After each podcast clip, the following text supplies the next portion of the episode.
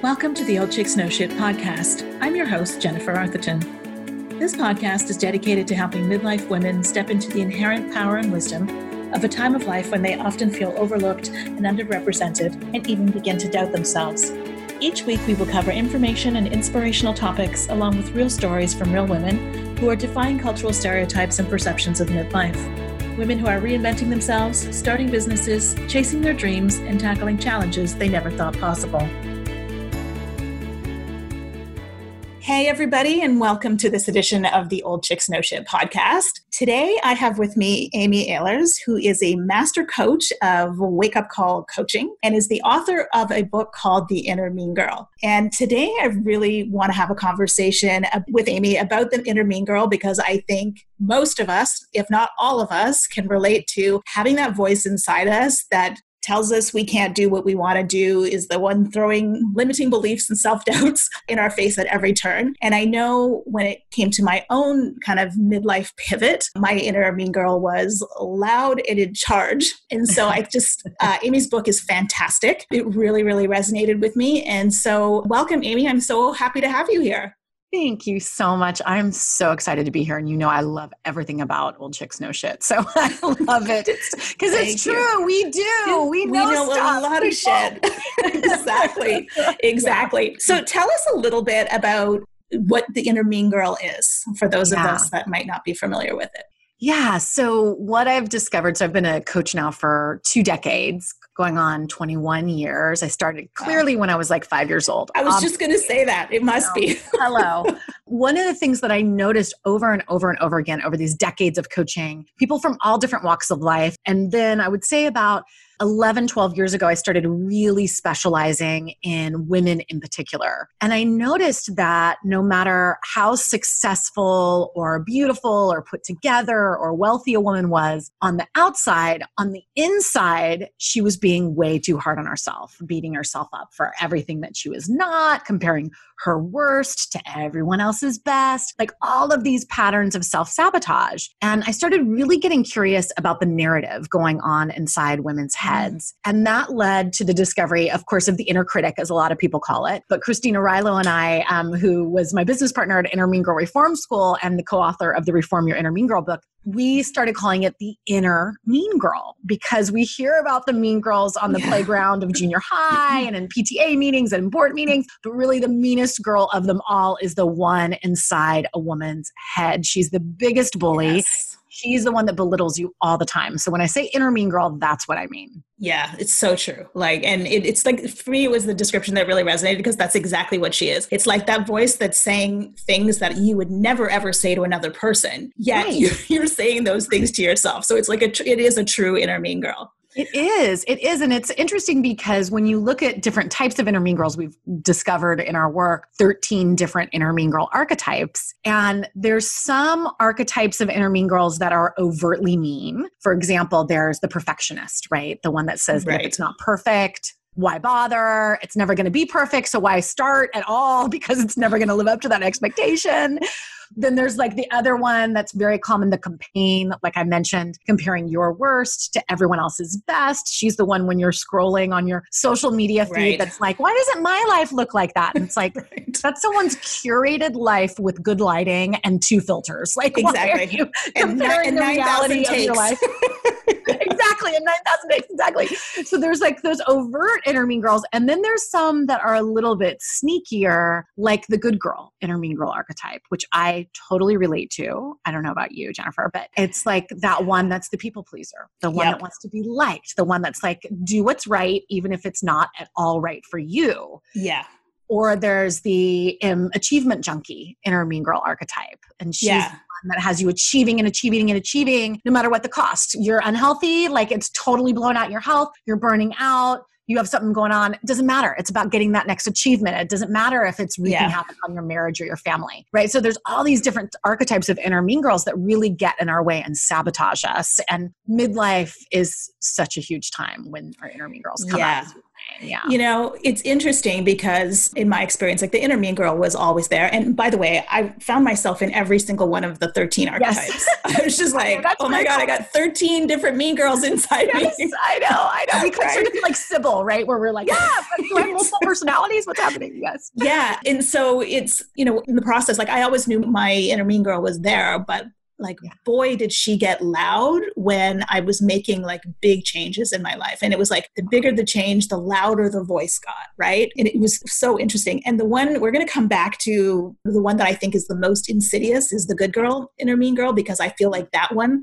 there's probably every one of us women that has that one that doesn't recognize how we are sabotaging ourselves because we're doing everything that looks right on the outside. Totally. So true. Yeah, so, so I want to I want to come back to that. But yeah. one of the things that you mentioned in the books is you talked about the self-bullying epidemic and you listed some some statistics about like you know the the rates of uh, heart disease you know the amount of doctor i think you said 60% of doctors visits are stress related for women. 80% yeah. 80%, right. 80% of all diseases stress related according to the centers for disease control. Yeah. Right which is just fascinating. 80% which yeah. makes sense when we look at stress and one in three women will die of heart disease. Used to be one in four now it's one in three. Yeah that we're less happy than we've ever been even though yes. we've made strides although that's that's a whole other conversation for, a, for a whole other day uh, you know about what we've given up in the process of those but anyway and then like eating disorders and all of these things like why is it and all of this stuff being much more prevalent for women than it is for men why is that? Why as women are we i mean i have my own hypothesis but i would love to hear from you and your experience and why we are so dang hard on ourselves. Well I think there's a couple of different things. One of the first things that I'll say is that, you know, I have two daughters. My youngest is six, my oldest is 12 and a half. And one of the things that I've noticed from the day that girls are born, that we are fed the steady diet of mm-hmm. media that we're supposed to look a certain way. Yeah. And this, you know, body image insane like this we drive ourselves insane as women of this quest for looking perfect, having the tight butt, having the abs, being thin but not too thin, being sexy but not too sexy, right? Like this yeah. mixed message of like, okay, and then now you're supposed to have like a butt like Kim Kardashian and have abs like whoever you right. Like it's just this impossible, unattainable thing. And you look at the images that we're fed from the time that we were born that are not even real images. These have been photoshopped and airbrushed to death. Mm-hmm. I love the Cindy Crawford quote who says, I don't even look like Cindy Crawford. right. Crawford, yeah, right? Exactly. Like, these images don't represent, they're, you know, human like images. They're not the images, but from a young age, we have been fed that. And that has been so devastating yeah. to our self esteem as women. Yeah. And it is one of, I think it's one of the hugest things that women are hard on themselves about. In my own work, I found that over and over and over again. And, and it's really interesting because when I'm in, you know, when I do keynotes inside organizations or when I run one of my workshops, oftentimes I'll have women turn to one another and say, if you really knew me, you'd know I'm hard on myself about da da da da. And I fill in the blank. Oh, nice. And, uh, right. And oftentimes it's the women that are in the best shape that are hardest on their bodies, which is always so fascinating because we think if we just lost the five pounds, if we just went to the gym more, if we just whatever, then we'd feel okay about our bodies. Guess yeah. what? Nope. That's it's not the case. that's not it. No. It's not yeah. the case. So the, the whole media influence, I think, is a really huge sure. thing. And the second thing that I'll say is that when we look at our journey, just in the hundred years since we got the right to vote in the US as women, right? When, when we look at that journey of 100 years, all of these choices, all of these possibilities have gotten added to our plate. Suddenly we can have the career that we want. Suddenly we yeah. can go and pursue a master's or a PhD, but nothing got removed from our plate. we are still the doing the unpaid labor in the home. We are still doing the emotional labor at home and at the office. I mean, I'm married to a man who is absolutely a feminist. He's raising two strong daughters. He was raised by a single mom. He's amazing. And I still carry the yeah. weight of yeah. the majority of yeah. the household management. And he does so much. I mean, he does so much. He does so much. And I'm still the manager. Yeah. Right. So it's like nothing got taken off our plates, everything got added to our plates. And then you combine that with the media's role in telling us that we're supposed to look a certain way. We're not supposed to have any wrinkles. We're not supposed to have any cellulite, all these things. And then you have this beautiful recipe for women being inundated with self bullying all yeah. the time. Yeah, and then when you layer age onto that picture, oh, right? Like all of a sudden it's like as soon as you reach like your late 40s, it's like yeah. you've been erased from the media landscape. Like you never, you know, every commercial that you see on TV, and people who've listened to the podcast have heard me rant about this before. it's like, you know, if, if, they're showing a woman who's over 50, and in most cases they're like probably over 40 but right. like it's like bladder leakage protection it's right. you know meal replacement it's retirement ads and i'm like wait a minute, where are all the women in their 50s kicking ass? Like, right. I know they're out there. Why are those not being portrayed? So it's easy to see as you get older, you start to doubt yourself even that much more. Because not only are you, you know, you wanting to make a change or whatever, and you're worried about your body, but you also have been the feeling of being erased from society that your value and your worth is not there when you stop having kids, right? It's incredible. And yeah you know, it's one of the things I saw this great interview with Tina Fey on David Letterman's My Next Guest Needs No Introduction. I don't know if you caught any of those shows. No, I haven't, no. But Tina Fey was talking with David Letterman about how he didn't have any female writers often. Oh, I did hear this, yeah. Right. And he was saying, I just didn't think the women would want to be in that room. And she was like, We wanted to be in that room, David. Let me assure you. And then she went on to tell the story about this SNL skit that was being pitched. And they were around the table and they were pitching it. And it was this SNL skit that was like about maxi pads that turned into like you know, like kickboards when you were in water. So you'd jump into the water and then all of a sudden the maxi pad would go and it would be like a kickboard. And all the guys in the room were like, well, that's not really funny. And all the women in the room were like, no, that is hilarious, right? Like you don't, you just don't have the context. And he was like, that's why representation matters. Men yeah. would not know that that is funny. And guess no. what? Women are watching SNL, you know, like, so it's like, representation matters. It matters to have female directors. Yeah. It's why I'm like so in love with Ava DuVernay yeah. and Queen, Queen Sugar, one of her incredible television shows, along yeah. with 13th, which everybody should be watching. Everybody should be watching 13th. everybody should be watching. Right. But it's like on Queen Sugar, I love that she has one of the women there that's in her 50s or 60s, and she's this like hot, sexy, on fire woman who is just embodying an older woman who is in her prime that is doing her thing and in her power Love and it. you know sensual and all that stuff it's like unless there, we have women directors directing these things unless we have women producers and we're seeing more and more of this thank goodness yeah. we're not going to have that representation of those women yeah yeah yeah. And I know for me, like, you know, and again, like what you see reflected on the outside is what's reflected on the inside. And like when I was turning 50 and starting my life pretty much over again, it would like the mean girl turned into not only are you not smart enough and pretty enough, you're also too old, it's too late, you should have done this before. Like it was literally like another layer on top of the stuff that all of us women carry around every day. Totally. And you're, yeah. and I know that everyone listening right now is nodding their head because so many times I hear women say it's too late I should be further along is another one the inner mean girl loves to tell us. Yes you know, I, I, I, remember I posted something up on Insta, on my Instagram that said midlife is when you finally realize you're never going to make the 30 under 30 list and you're 46 years old. And then someone commented, or the 40 under 40. And I was like, oh no, I still feel like I have a shot. I don't know why, even though I'm 46. Like, I'm like, no, I'm holding out. I'm holding out to my 50s to realize, like, to really reckon with that.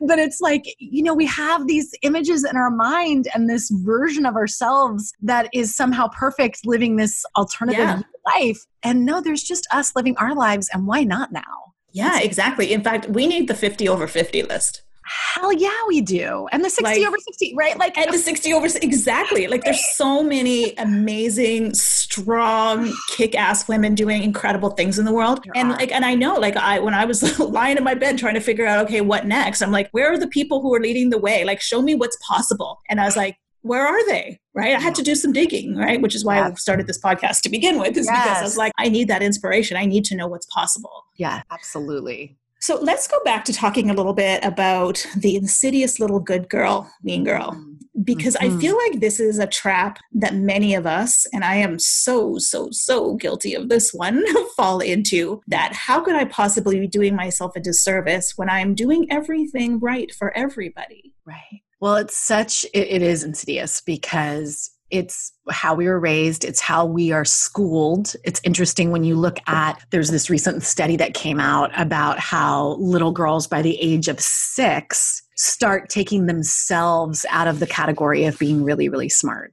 So it's like Mm. we stereotype ourselves by the age of six. I have a six year old. Like, this is kindergarten, y'all. Like, we start saying girls just aren't that smart. And we start going into being the good girl. Girls are praised all the time for not talking in class. They're praised all the time for be, folding their hands and being nice. They're praised all the time for being kind, where boys are praised all the time for speaking out. You know, it's like this is something to be. There was this other study that I read about recently around how even if men are outnumbered in the room, when there's a group of five and there's four women and one man, still gets the most airtime. And it's like, wow.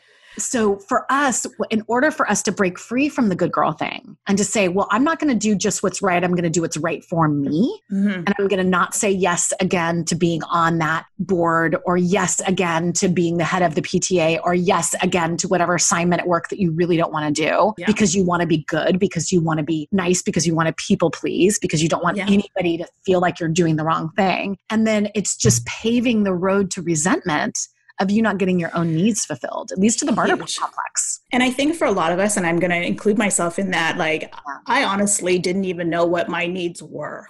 like, I was so disconnected because I was Yeah. so busy doing for my career, doing for my family, doing for my kid, like doing, doing, doing, right? That it, Yeah. like, I was like, what is it that I mm-hmm. need, right?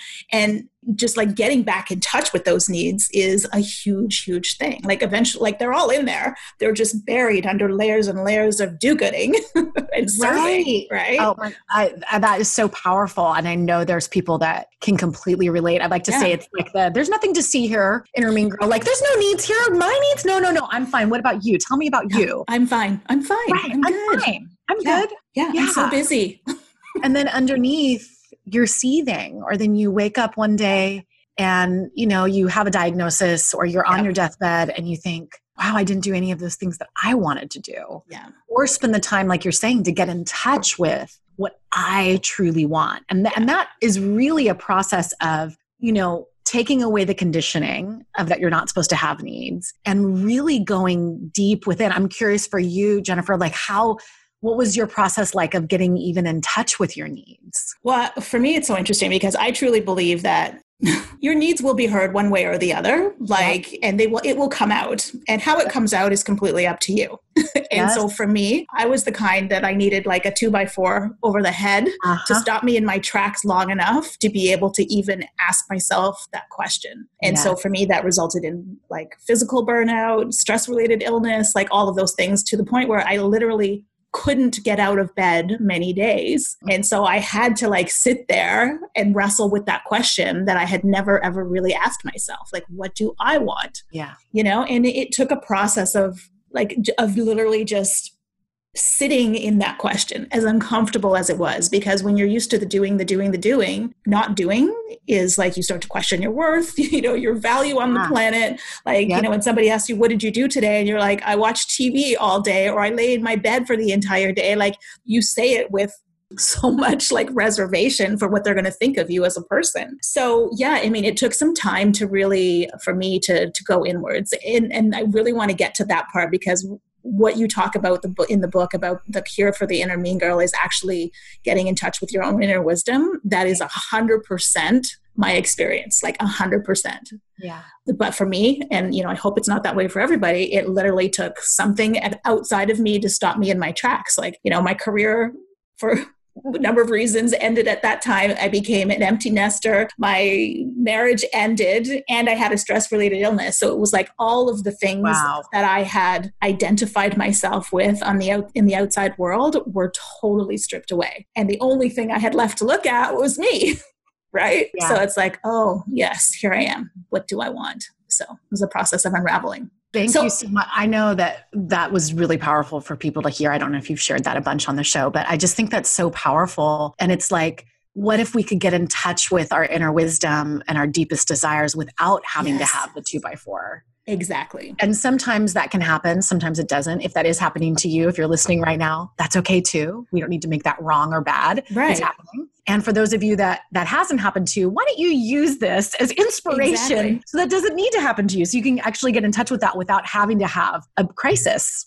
in For order sure. to look at it, you know? you know and, and that crisis for me like i do truly view it as 100% a gift like it was probably the biggest gift that life could have given me because I Mm-hmm. I don't think without it there would have been enough impetus for me to really start taking a hard look at stuff. And so, you know, the thing the 2020 hindsight is my life was talking to me all along and I just wasn't listening. Yeah. Right. And so, you know, if you can start listening now before you get to crisis mode, it'll be a whole lot easier. Right. Well, and this is what I'm teaching my daughters from a very young age. You know, I talk a lot about the inner mean girl with my 12 year old. You know, we talk a lot about her inner wisdom. I talked about it from a very young age. I'm like, I wonder what this will be like for them if they really understand that they have these voices and to be able to distinguish out from a young age. Now, it hasn't stopped her from having pain in life. Of course. Absolutely not. But to have that internal reserve and that internal thing. Now, sometimes I will say my daughter has been known to say, I don't have to go to bed right now, mom. I'm listening to my inner wisdom. And she says, you know, hey, so it can have a little bit of backlash, fellow parents out there, right? Don't use my words on me. That's about I'm like, wait a minute, that's not how it works. But it's interesting to really think because it's definitely not something that I really got in touch with until later in life. And I'm like, wow, if we raise a generation that's in tune with that, what will the Can results you of imagine? culture be? You know? Well, and I truly believe that, like, as women in midlife, part of our purpose is actually now to model for the next generation, like what it means, because we we are actually on the on the cusp. Like, we are not the midlife women of the previous generation. Like, we're the mm. first generation to have had, like you said, full time careers. You know, raised kids, did all the housework, did all this stuff where you know that didn't exist before, and now we get to model. Okay, what does the next phase of midlife, that you know the chapter of the 50s and 60s look like? compared to our mothers and grandmothers did right and so i mean i have these conversations with my daughter all the time and like you know she's watching what i'm doing and i'm hoping that her perspective on turning 50 is like oh wow exciting new chapter as, as opposed to oh my god i'm disappearing i need to fight this thing Right? It, like, Yeah. um, what if we can redefine what aging Yes. gracefully looks like? yeah yeah You know, and not yeah. only physically looks like, but emotionally and spiritually looks like for Yes. people. yes being reinvigorated and making it the best most you know legacy producing part of our lives where we make the biggest difference which is definitely what i'm seeing with women in my you know in my private practice at my retreats this is like a time when women are making the biggest difference they've ever made For sure. so it's exciting it, it can be exciting. it's very exciting if your inner mean girl doesn't get in your way Yeah, right if the mirror. so, talk to me a little bit about the process you talk about in the book for getting in touch with your inner wisdom. And you reference the inner wisdom or, or creating a process whereby your inner wisdom and your inner mean girl can actually work together in your favor. Can you talk Yeah. to us a little bit about kind of what that looks like? Yeah. So, you know, the inner wisdom I always like to define is just that voice of truth inside of you. Some people call it gut instinct or intuition. You might call it the wise woman within, your soul, Mm. whatever words work for you. But we're really just talking about that voice of truth, that place inside of you, that small, still voice that you often have to get quiet to hear, which Right. is part of why it can be challenging. But when we really get in tune with that and start cultivating that relationship with our inner wisdom, then we can join forces with our inner wisdom to really soothe the inner mean girl and to really reform her. We talk a lot about giving your reforming your inner mean girl and giving her a Yeah. makeover. so making it so that comparison queen turns into a a force for good inside your life. Like maybe she becomes your talent scout that can go out and find other women. Like she's like your inner mean girl's great for you, Jennifer, to find guests for your show, right? Because she can go out and find all this great talent. And if she's not comparing and despairing, then she can actually be like, oh, let's reach out to this woman and have her on the show versus Right. being intimidated or viewing it as competition, which is such a myth. It's like, no, how can we get know. into collaboration? How can we get into lifting each other up as women? Which is ultimately what happens when you start really working with your inner wisdom and reforming your inner mean girl so that she doesn't have to wreak havoc on your life anymore. Yeah, I mean, the idea mm-hmm. that I could put that inner mean girl to work for me, like when I read that part of the book, I was like, oh, oh, really? Like, because it's this thing that we all want to make wrong. Like, we want to cut that part of ourselves off. It's just like a, you know, a limb that we just want to remove from our body. And the Right. reality is, we can't. We need to embrace all parts of it. And the other thing that you talk about in the book is it actually being a gift. So to be able to see, it's a clue to your needs, right? Absolutely. Yeah. And, and it's like your inner mean girl, you know, I always say if you know, I've written two books on the topic. I've been speaking about it for decades. If anybody could have killed off their inner mean girl, it would have been me. Like I've done all the research, right? And I still have my inner mean girl, and she still visits me pretty much daily, has a whole narrative that's going on. But what I know about her is that she's really was created in order to protect me. Right. And he's not the enemy. She needs love too. She needs to be that part of you that you pay attention to. So that's one of the things that you know we talk about in the book and i talk about in my work is really utilizing that energy and instead of making her wrong working with her sometimes you know i oftentimes like with my inner mean girl and this will come up when like you're saying like when you're making big changes in your life you can expect your inner mean girl to show up she's there she wants yeah. to protect homeostasis in your brain she wants everything to stay the same your brain wants everything to stay the same it's yeah. a pattern so it's like if you can instead reassure your inner mean girl and have a conversation and say, sweetheart, I know you're scared. I know you're scared that I'm going to fail. I know you're scared that we're going to make a fool mm. of ourselves. We're going to be okay. I got this. And then it's like she can simmer down a little bit. So f- for the longest time, like, and so I'll use myself as an example, yeah. like the inner mean girl ran the show, right? And what right. I didn't realize is I also, me, higher me, divine me, uh, whatever you want to call it, soul me, also had a voice at the t- at the and that in that party, and that I wasn't exercising that voice. Like right. I, I was not saying, okay, I hear you, but this is what I want, right? Otherwise, it was just like, oh, well, now I can't do it because she said I can't do it. Right. right. Without recognizing that I actually had a say and how and where that inner, inner mean girl came out and how she reacted to things.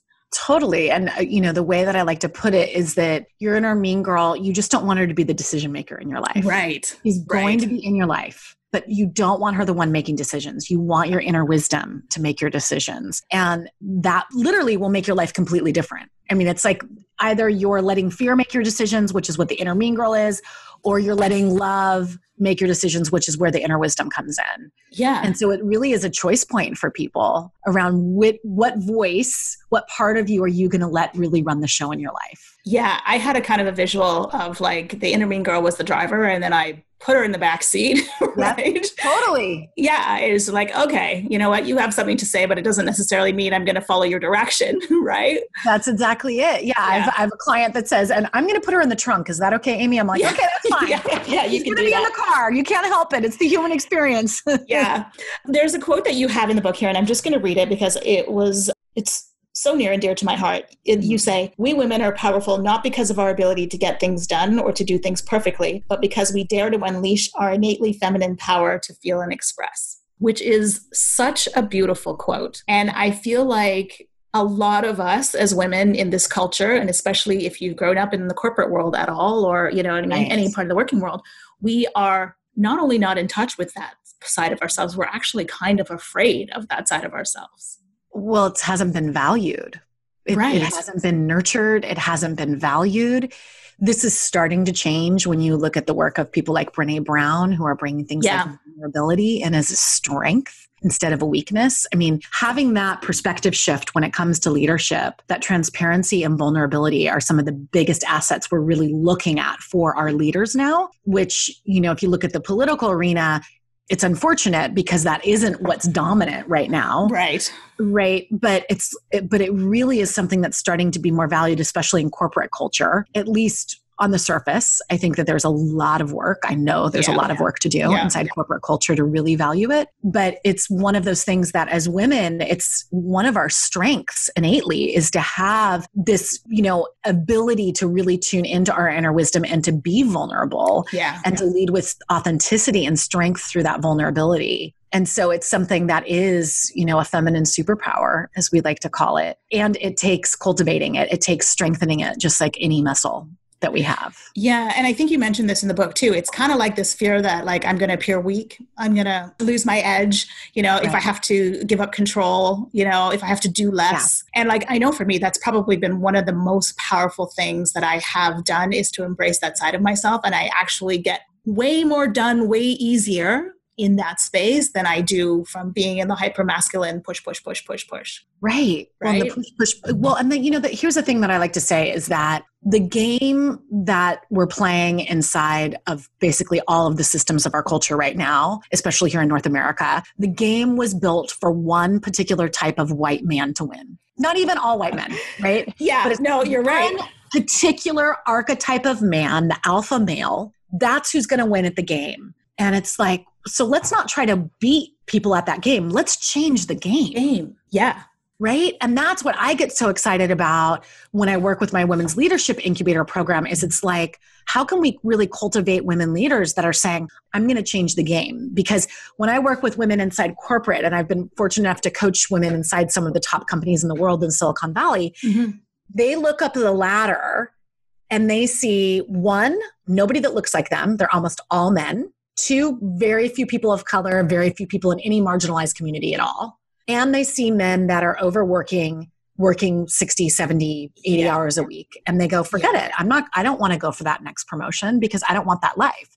Right. And my point to them is like nobody wants that life. That's actually unhealthy even for the men that are doing it right for now. sure yeah. So how can we change the game? And the only way that's going to happen it's kind of the chicken or the egg thing that is if more women say yes i'm going to put my hat in the ring for the promotion and here's my terms and here's the way that we're going to view success yes here's what i'm going to line up I'm going to have success on my own terms. And then I'm going to mentor other women and especially women of color, hopefully, to then be able to rise up the ranks and be part of that change and be part of that change yeah. culture that we need so desperately because yeah. it's just not working. It's, well, it's yeah. And the same goes for, and I see this so much amongst my own peer group right now is like women who have been in business for a while and they reach the age of 50 and they're like, I no longer want to sell my soul for my job and right. so because they can't see another way like you like again no representation above them right, right. like consider themselves not valued they opt out That's and right. the sad part is is that all of that knowledge and wisdom and experience goes with them Right. And all of that, like if that was in, you know, in the higher ups in corporate, like again the game would change because that woman knows what it's like to burn yourself out knows what it's like to give up your voice you know into a bunch of men in the boardroom like has had all of that experience and knows how to change the game. Right. And unfortunately women opt out because they cannot see another way to do that and that's right because they don't want to win at that particular game so no. it's like how can we really band together and i think that companies at least at least companies that are on the cutting edge they're hungry for that at least they have lip service yes. that they're hungry for that, yes. right? The reality of that is going to be very challenging because it's going to mean a different form of power. It's going to mean yes. people have power that don't necessarily want to. But I think if we can amass enough women in particular that are willing to say, "Yeah, I'm going to do that and here's my terms. Here's here's what how this position is going to work." And no, I'm not going to be working. You know, I talk to a lot of managers and I'm like, please stop taking your laptop home on the weekends. Yeah. Please stop making it part of the company culture that you do not get time off, that after you put your kids down to bed, you go back to work for another yeah. two to three hours so that your people on your team then are getting your emails at midnight at one in the morning. So, what are you doing? You're then creating a culture inside your own team that says, do not rest, do not take yes. care of yourself, work at all costs. Yeah. And I get that we have projects where it's an all hands on deck moment, but let's have that be the exception, not the rule. Exactly. Oh. God, I can relate to that. I remember getting emails at like three or four in the morning and being like, why are these people sending emails at three or four in the morning? And then feeling like, you know, it's 7 a.m. and you're late to the game already. That's exactly right. like, yeah. And then you have all that pressure on you. Yeah. And then what does it lead to? Burnout, stress disease illnesses. Yep you know havoc in your in your health and your personal life with your kids i and i've you know so many i've coached so many women and in particular moms that are like i just can't spend any less time with my kids than I already do. I just can't do it. Yeah. I'm like, you shouldn't have to. Right. It's not an either or like scenario. You, yeah, you're ambitious and you make it in your career, or you get to be the kind of mom that you want to be. It yeah. that should not be the option. Yeah. You know things are shifting like you said slowly but surely yeah. but again you know like my mission on this planet is to help this group of midlife women step into their power, to see the value of all of the wisdom and experience, and especially our inner wisdom, because I feel like at this time of life, your inner wisdom starts speaking to you really, really loudly. Like you have less kind of in front of you, you know, you're not maybe your kids have left home and, you know, you have a little bit more quiet time. And, you know, it's when your inner wisdom starts saying, okay, sister, it's time to make some shifts. It's time to align with who you really are instead of pretending to be this thing that you think other people want to be. And, you know, like I said, inner mean girl at that point in life is usually a big old loud voice in that conversation. So what you've written in this book is was brilliant. And I love, love that not only is it brilliantly written, but it has so many great, like, practical tools and exercises for, for people to kind of go through and see themselves, to really see themselves and identify the different parts of your inner mean girl that maybe need to be have a little bit of love poured on them, right? Yes. Yeah. Well, and the goal is for you to turn down the volume on that inner mean girl and turn up the volume on your inner wisdom. Yeah. And really giving people the tools to uncover how to connect with their inner wisdom because it's yeah. not something that we're taught. No. Um, I think it's starting to be taught a lot more now, but it, it is, like you said, you know, you had to kind of strip everything away and be left with just facing yourself. And for so many people listening, I want you to know you can cultivate that relationship anytime. It is never too late. Oh, 100%. And if I can do it, anybody can do it because like Absolutely. i was probably so far disconnected like i said it took a two by four actually yeah. it even took my personal trainer firing me because i yeah like i my body was literally falling apart but i was like i have to keep going to the gym and one day i walked in and she's like no i'm not doing this anymore you're fired Wow. I know. Talk about wow. needing a brick in the head. So if anybody right. can do it, I can do it. And like this is like one of my daily non-negotiables is to sit down and connect with my inner wisdom.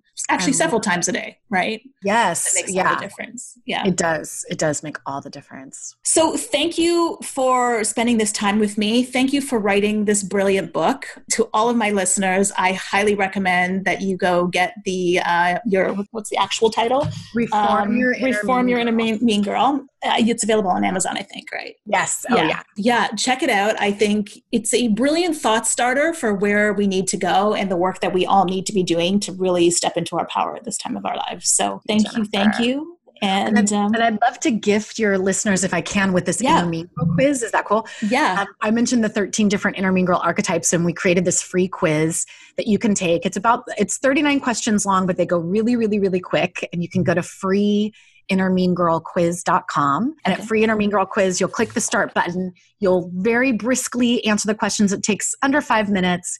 And then you'll get a full Inner Mean Girl archetype report that will show you the ranking of the 13 different Inner Mean Girl archetypes. And it will give you an instant deactivator tool. Oh, perfect.